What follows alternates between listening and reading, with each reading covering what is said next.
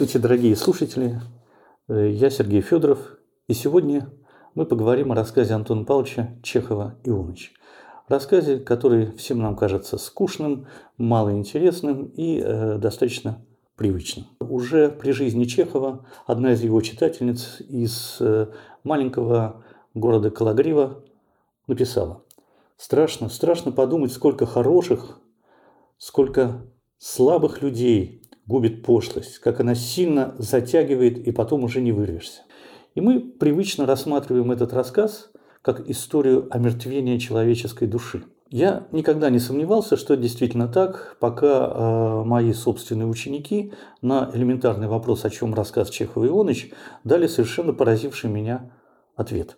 Это рассказ вовсе не о мертвении человеческой души, это рассказ о превратностях судьбы, о драме любви. В начале этого рассказа Молодой врач влюбляется в юную барышню, говорит ей о своих чувствах, делает предложение руки и сердца, она ему отказывает. Почему? Потому что она мечтает о высокой карьере пианистки. В Москве, а не в глухой провинции, а он может ей предложить всего лишь навсего провинциальный семейный быт.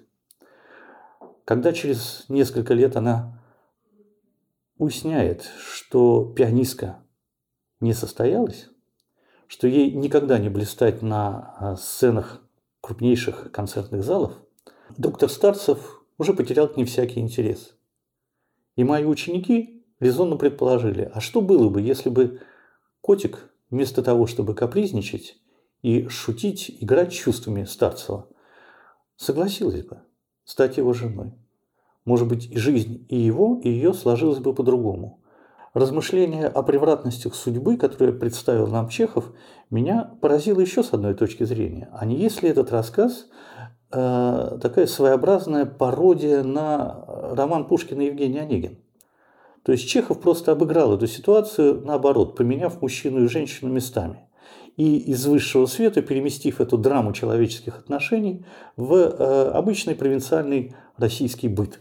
И этот быт действительно стал тем фоном, на котором разворачиваются все события рассказа. Если мы посмотрим, как рассказ начинается, то уже в первом э, абзаце мы читаем. Когда приезжие жаловались на скуку и однообразие жизни, то местные жители, как бы оправдываясь, говорили, что напротив, в С очень хорошо, что в С, иногда я детям говорю, в уездном городе Санкт-Петербурге есть не как у Чехова библиотека, театр, клуб, а дискотеки, э, ночные клубы. И когда дети говорят, что у Чехова уже написано другое, ну, я говорю, времена меняются, меняется развлечение, но, собственно, характер жизни человека вряд ли меняется так сильно.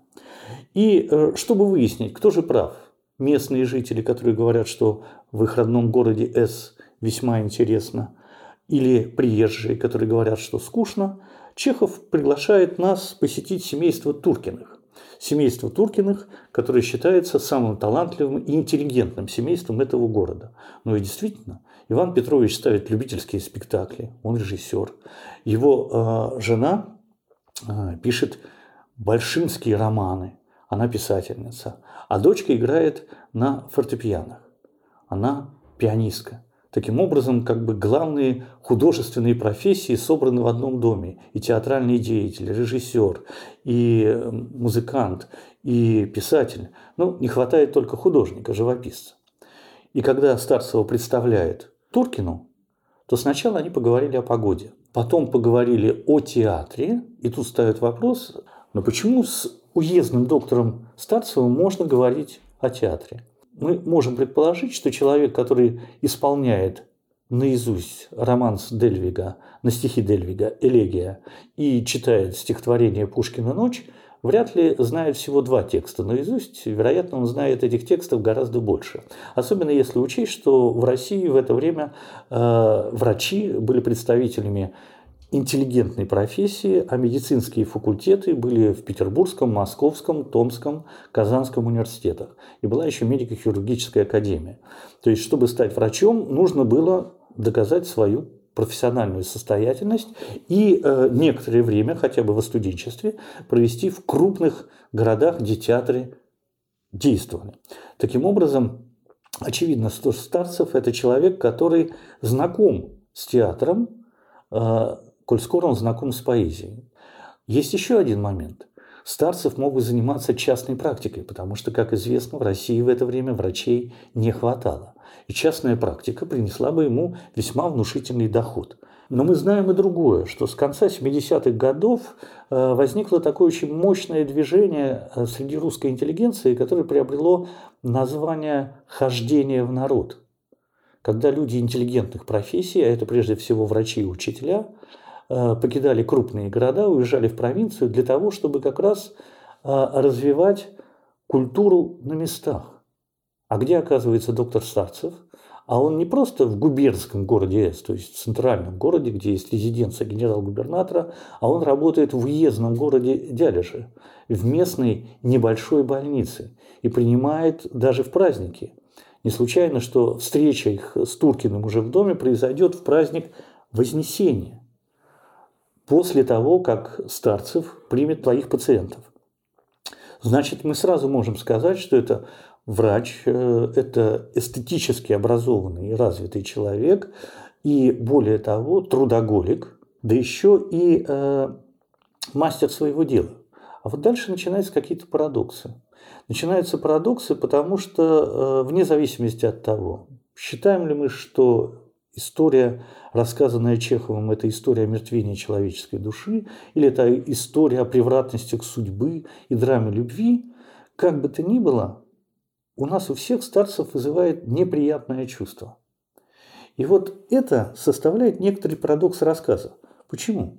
Давайте посмотрим, как менялись внешние обстоятельства жизни старца. Если в начале рассказа он ходит пешком, то через некоторое время у него в городе появилась громадная практика, и он выезжал на паре лошадей.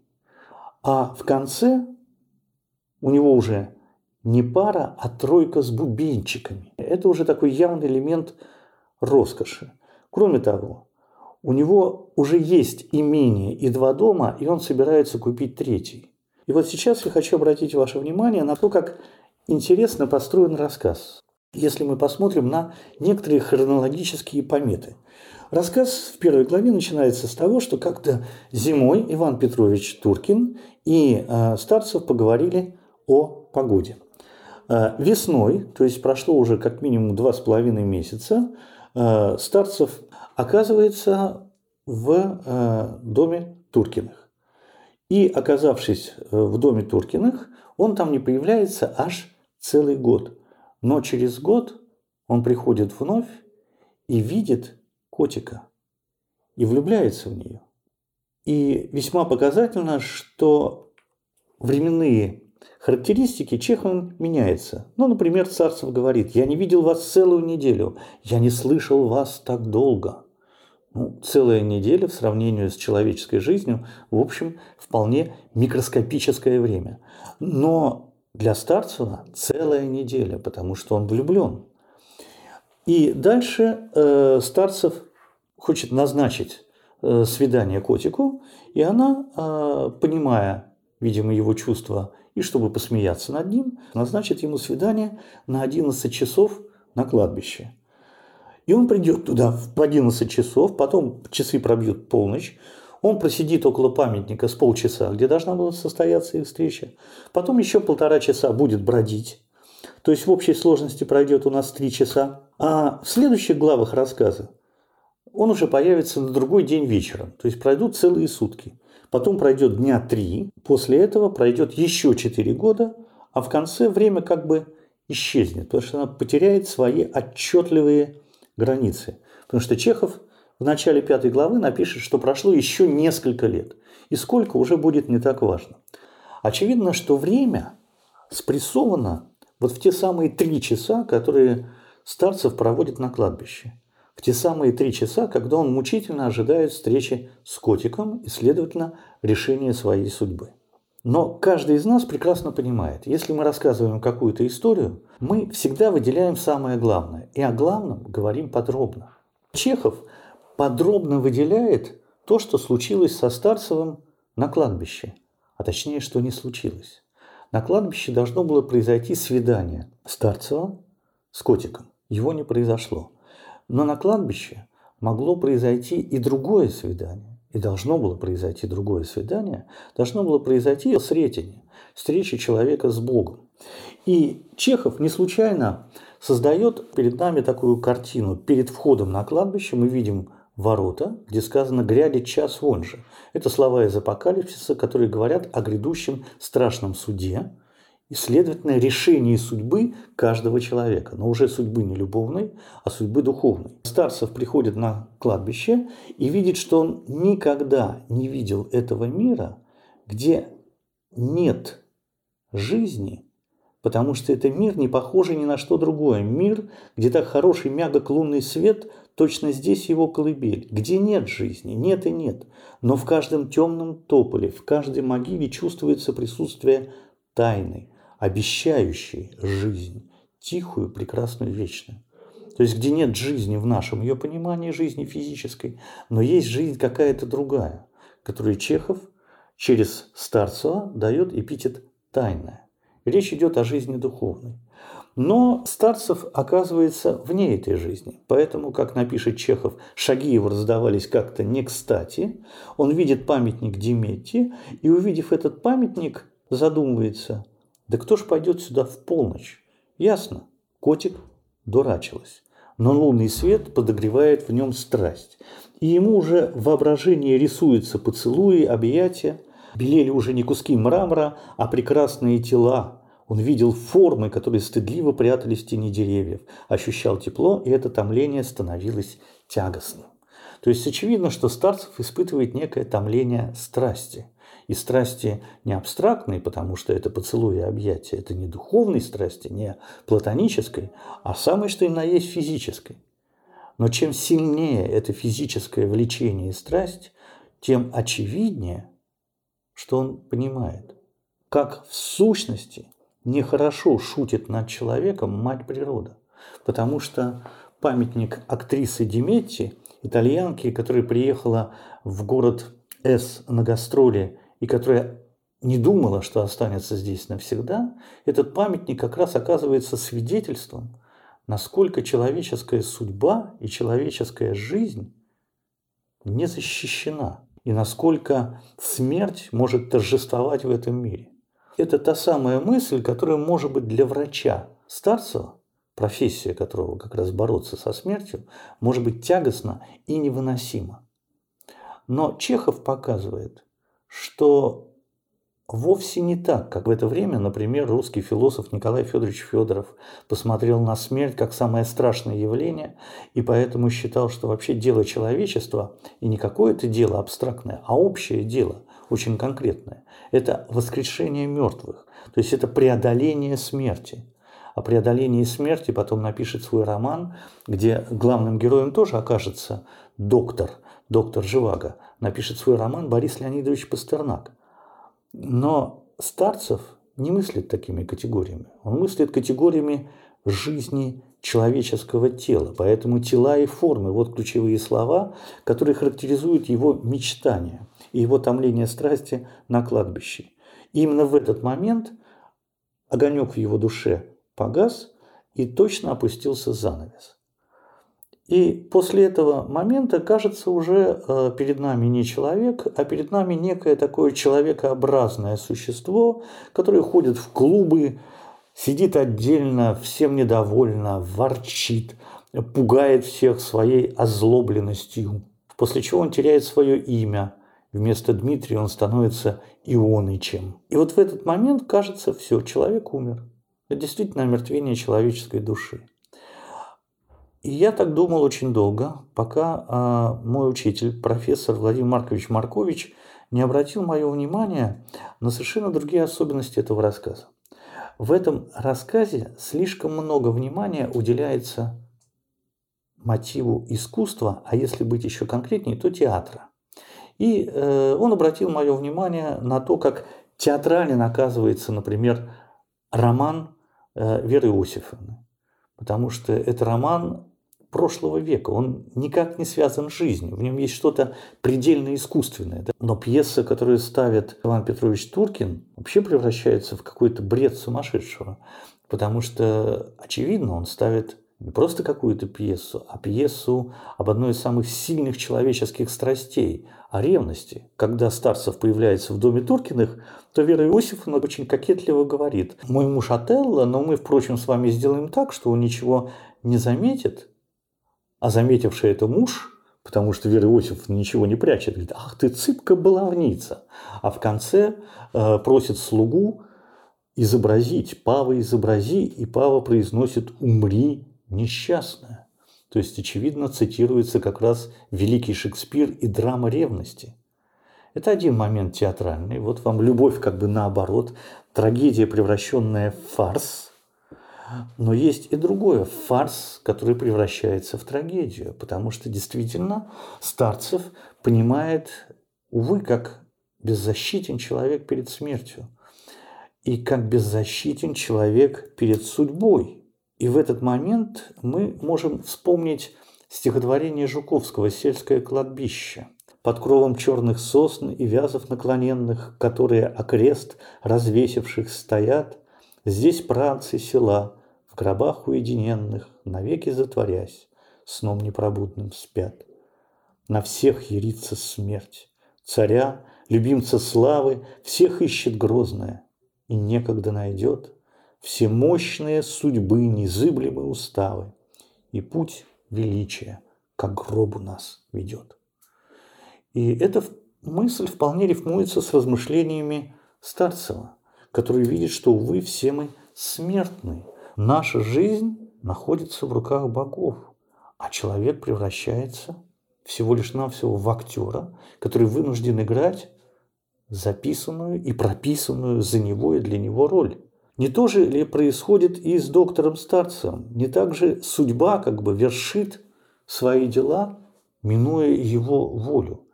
И в этот момент на кладбище Старцев понимает, что он всего лишь навсего кукла-марионетка, в руках богов. Если человек – кукла-марионетка в руках богов, то единственный способ обретения свободы – это самому стать Богом. Когда Антон Павлович Чехов написал свой рассказ «Ионыч», э, вышел первый период э, сочинения Ницше «Так говорит Заратустра». А если вспомнить, что у Чехова в аттестате за немецкий язык Таганрогской гимназии, которую он окончил, стоит оценка 5, то можно предположить, что Чехов читал Ницше не только в переводах, но и в подлиннике. Не случайно в последней пьесе «Вишневый сад» тоже вдруг появится такая ни к чему вроде бы сказанная фраза. А вот есть еще философ – Ницше. Значит, ясно, что этот философ каким-то образом волновал Чехова, или Чехов прекрасно понимал, что Ницше открывает какую-то новую страницу истории культуры с его знаменитыми словами «Бог умер». Но если умер Бог, то должен родиться другой. И родился человека-бог. Человека-бог, который стал утверждать себя в этом мире. Точно так же ведет себя Старцев. Старцев, для которого мир – театр, люди в нем актеры. А посмотрите, как описано э, кладбище. На переднем плане ворота с надписью из апокалипсиса, на заднике вырисовывается лес, а в центре сцены памятник Демети. И сцена на кладбище заканчивается словами «точно закрылся занавес». Дальше мы попадаем на бал, куда, как в театральном реквизите, взятом в наем фраке приходит Старцев, то есть как актер на сцену, а бал тоже театральное действие. И, наконец, котик говорит ему, что она хочет быть артисткой, и он понимает, что все его мечты, томления и надежды привели его к такому глупенькому концу точно в маленькой пьесе на любительском спектакле. То есть вот мотив театральности жизни пронизывает весь рассказ. Но если мир театра, а люди в нем актеры, то Старцев хочет сыграть главную роль в театре. Он хочет стать режиссером.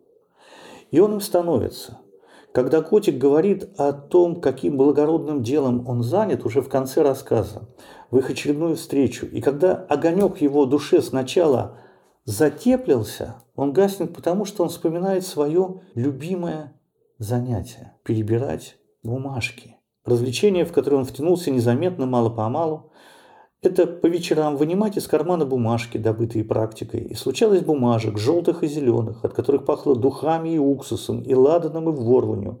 Было понапихано во все карманы рублей на 70. И когда собиралось несколько сот, он отвозил в общество взаимного кредита и клал на текущий там счет. Вот обратите внимание, что это бумажки разного достоинства. Это бумажки, э, судя по запаху, Э, которые приносили Старцеву люди и бедные, и богатые. И коль скоро от некоторых бумажек пало ладаном, это люди, которые оказывались уже фактически при смерти. То есть ясно, что Старцев никому не отказывал в помощи. Но какую роль играет этот эпизод? Чехов, очевидно, намекает на знаменитые слова скупого рыцаря из маленькой трагедии Пушкина – Скупой рыцарь, который спускался в свои подвалы, открывал сундуки, разглядывал монеты. О чем он думал тогда? Так я, по горсти бедной принося привычную дань мою сюда в подвал, вознес мой холм, и с высоты его могу взирать на все, что мне подвластно. Что не подвластно мне? Как некий демон, отсели править миром я могу. Как ни странно, скупой рыцарь спускается в подвалы, преисподние, но за каждой монетой человеческая судьба, его взаимодавцев, то есть тех, кто оказался от него в зависимости. Но от врача Старцева зависит его пациент. И когда он перебирает эти бумажки, очевидно, он вспоминает то наслаждение, которое он испытывал в тот момент, когда выносил свой вердикт, свой диагноз – кому жить, а кому уже нет. И не случайно в конце рассказа доктор Старцев из милого, обаятельного человека превращается в странное существо, когда он пухлый, красный, едет на тройке с бубенчиками, им Пантелеймон тоже пухлый и красный, с мясистым затылком, сидит на козлах, протянув вперед прямые, точно деревянные руки – право держи, то картина бывает внушительная, и кажется, что едет не человек, а языческий бог. Старцев – это такой поклонник Ницше среди русского быта. Человек, для которого нет более высокого наслаждения, чем наслаждение установить свою власть над окружающими как наслаждение возвыситься над всеми остальными, перестать быть игрушкой в руках судьбы, а, саму, а самому вершить чужие судьбы. И не случайно Чехов, врач по профессии, э, делает извозчиком у Старцева Пантелеймона, потому что святой Пантелеймон, как мы прекрасно знаем, покровитель врачевателей. Но покровитель врачевателей подотчетен Богу, а в рассказе таким богом оказывается доктор Старцев. И тогда вдруг становится понятно, как Чехов вписывается э, в один очень любопытный сюжет русской литературы. В романе «Преступление и наказание», когда о своей теории преступления как установления нового миропорядка рассказывает Раскольников, э, Раскольников следователю Порфирию Петровичу, Вдруг Заметов бросит, казалось бы, нелепую фразу. «Уж не такой ли Наполеон нашу Алену Ивановну-то укокошил?» И вот мне кажется, что Чехов не прошел мимо этой фразы, потому что его доктор Старцев – это такой маленький Наполеон, человека-бог, сверхчеловек Ницше в провинциальном губернском городе С – вершащий судьбы других людей, что действительно приводит к расчеловечиванию, но не омертвению человеческой души, а к буквально уничтожению человеческого в человеке. Потому что врач – самая человеколюбивая и сострадательная профессия, а старцев теряет всякий интерес к человеческому. Это видно потому, как, выбирая последний свой дом, он заходит во внутренние покои и, не обращая внимания на полуодетых женщин, тыкая своей палкой, спрашивает, а это что, а это что, а здесь что? Ясно, что он абсолютно лишился и стыда, и восхищение. И теперь ему уже не нужны ни нимфы, ни объятия, ни поцелуи, а ему нужно только одно – наслаждение власти. Но в этом наслаждении он бесконечно одинок. Как всякий ницшанец. thank you